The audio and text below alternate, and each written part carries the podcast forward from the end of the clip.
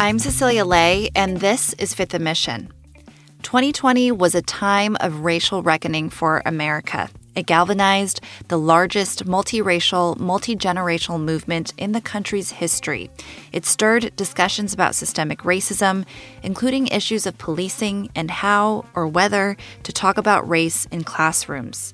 For the Asian American community, though, the pandemic stirred another kind of reckoning.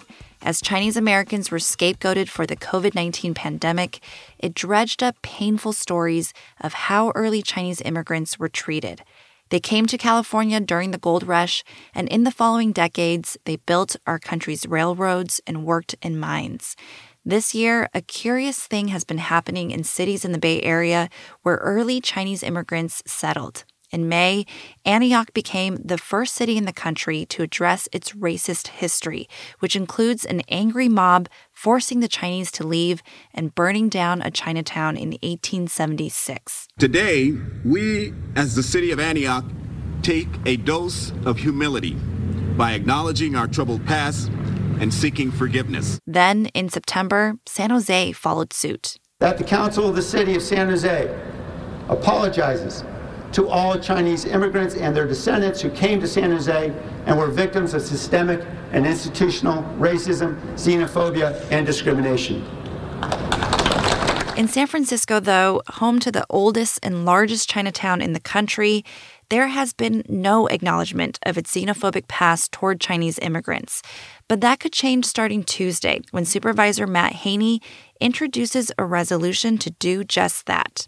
Chronicle reporter Shwanika Narayan is here to talk about that resolution and San Francisco's history of anti Chinese racism. Thanks for being here, Shwanika. I imagine that the aim of this proposed resolution is to help shed light on this ugly part of San Francisco's past. For folks who are unfamiliar, can you share some of the main laws that San Francisco enacted which targeted Chinese immigrants? I understand that this predates the Chinese Exclusion Act of 1882. Yes, Cecilia, thank you for having me. The Chinese weren't strangers to discriminatory laws uh, pretty much since the moment they got here. You know, there were these laws like the Chinese Exclusion Act that was on the federal level. The state of California itself had numerous laws in place that really discriminated against this group. For example, straight up in 1850, at the height of the gold rush, uh, they passed a foreign miners tax, which affected all non-white residents, which disproportionately did affect the Chinese community. They also passed a law, this is still California, prohibiting Chinese students from attending public schools with white students. So while these laws were enforced throughout the state, including in San Francisco, San Francisco had its own set of unique policies targeting the Chinese American community some of the discriminatory laws passed by the city um, affected, you know, every aspect of their lives, from the businesses they could operate to the schools they could attend and where they could l- live. And some specific examples was like in 1870, they passed a sidewalk ordinance, San Francisco's Board of Supervisors, that prohibited the use of Yaoho poles, which is essentially a pole carried over the shoulder and is used as a mode of transportation. Um, so transferring goods from one place to the other, whether it's for your personal, you know, errand that you had to run or uh, actual mode of transportation in terms of going for commerce at some other place. Mm. And then there's another one from 1873 to 1883. The Board of Supervisors passed more than a dozen laundry ordinances.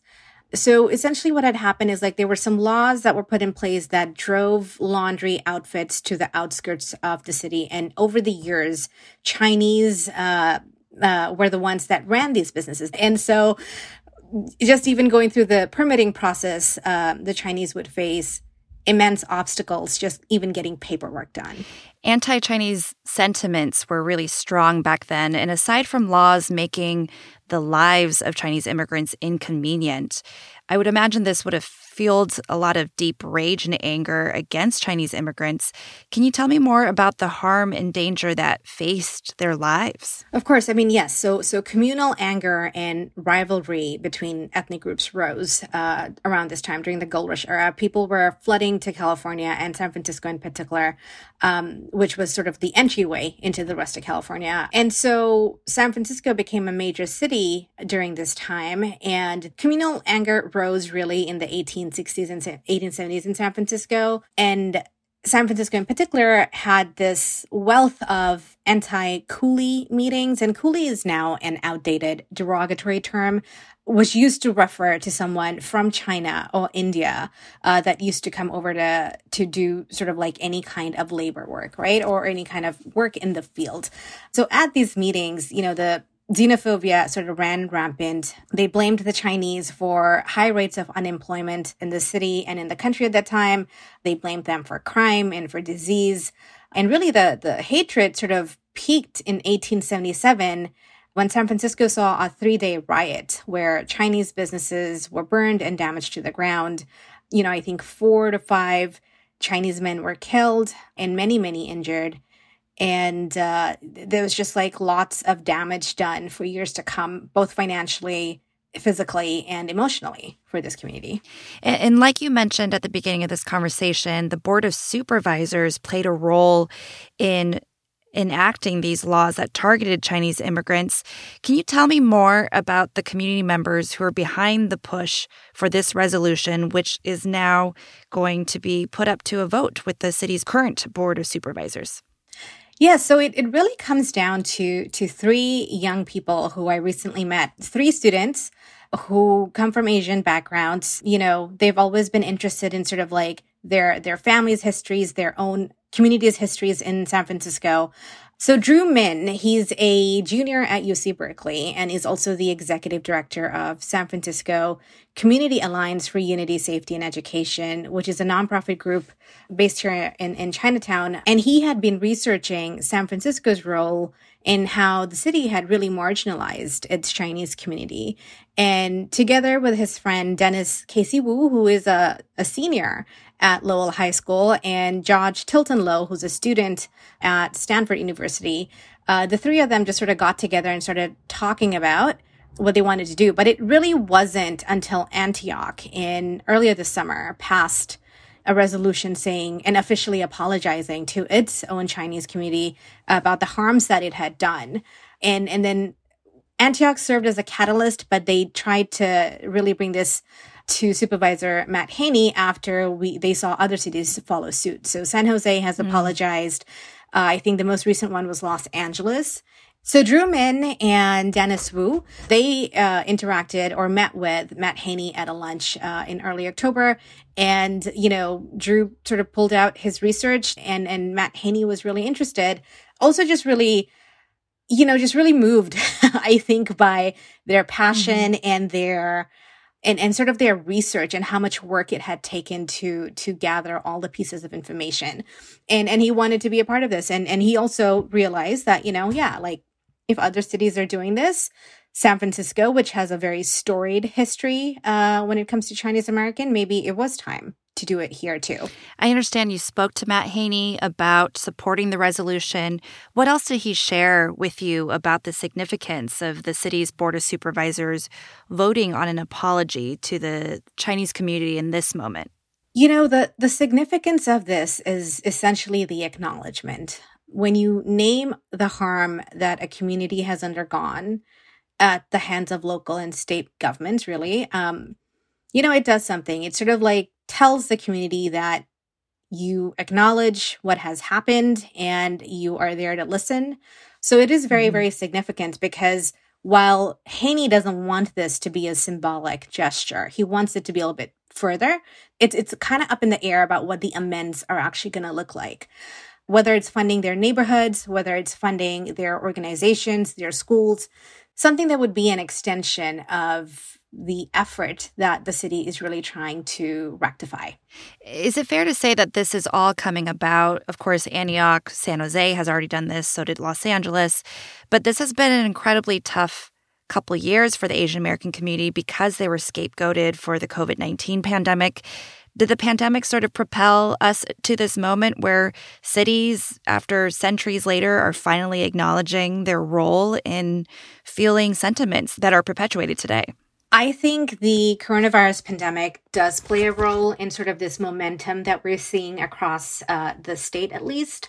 You know, when when the bubonic plague happened in the early uh, 20th century, we saw the, the Chinese basically being blamed uh, for the disease's arrival, and they had to be quarantined. Uh, and and Chinatown was essentially roped off, and there was a rise in anti Asian uh, sentiment. There was a rise in hate crimes. There was a rise in violence, and we saw almost a repeat of that scenario uh, during the COVID pandemic. So there is this sense of, if not now, then when? Um, at least according to some of the supervisors that are spearheading this the COVID pandemic has definitely sort of shed a light on what this particular community has undergone. And, and remember, like, whatever affected the Chinese ultimately affected the larger Asian community. So all these laws and all these attitudes that sort of like were targeted towards the Chinese were also targeted towards the Japanese, the Korean, and the larger API community. So it's not just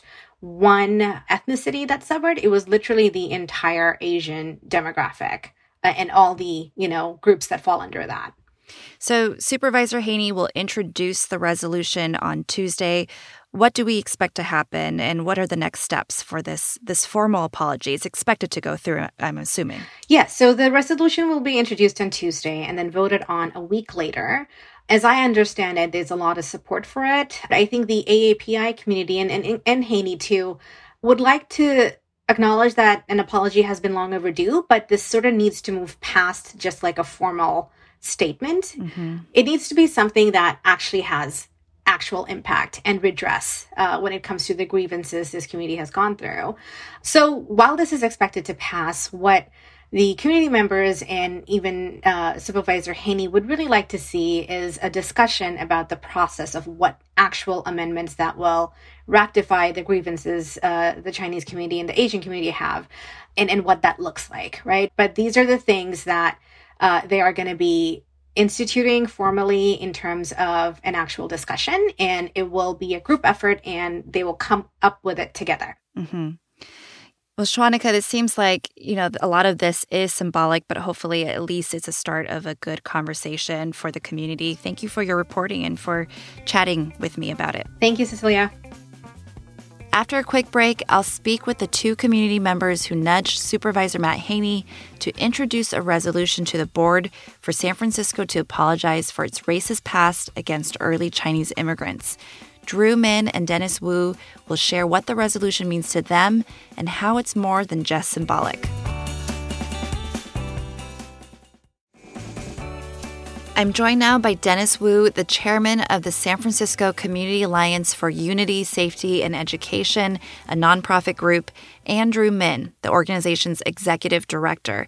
They both pitched Supervisor Matt Haney during a lunch in October that San Francisco should follow the lead of other Bay Area cities and issue its own resolution apologizing to the Chinese community. And that pitch is what got the ball rolling.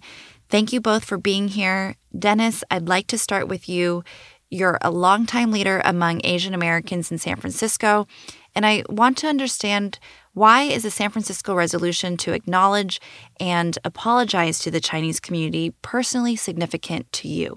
You know, as you said, I, I have been involved a long time in the San Francisco community. I've been involved with the ballet the Commonwealth Club. I have really been involved in the non-Asian community for a long time in the hopes that by my being able to break through the bamboo ceiling, that Others, younger generation, will also be able to demonstrate that we belong.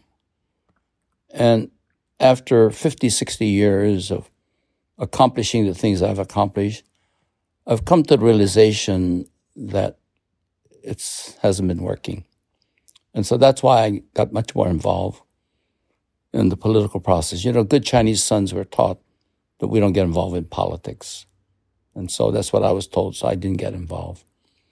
But I feel that if we don't get involved, if we don't recognize the atrocities that have been committed against Chinese in San Francisco, as they have been acknowledged in Antioch, San Jose, and Los Angeles recently, if we don't recognize that the same way that we have recognized that atrocities have been committed to blacks, the LGBT community, the Latino community, the Jewish community, then we cannot move ahead. Mm-hmm. And Drew, you're a junior at UC Berkeley. Many Asian Americans don't even know the depth of Bay Area's racist history against the Chinese community.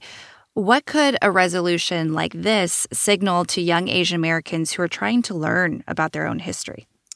Well, I think this is perfect because honestly, I didn't even know there was this much, um, these many atrocities and injustices committed against Chinese Americans. And so, what I would love for this to do is just as it enlightened me about how hard our communities fought in the past to get where we are now, so that we know where our civil rights come from. I would love for my peers and for younger generations to also be inspired by that and to take this as a learning opportunity as to what's happened before, how we fought, what we can do in the future, and how we continue to honor that even today. A lot of people my age are not aware of the depth to which these injustices go to.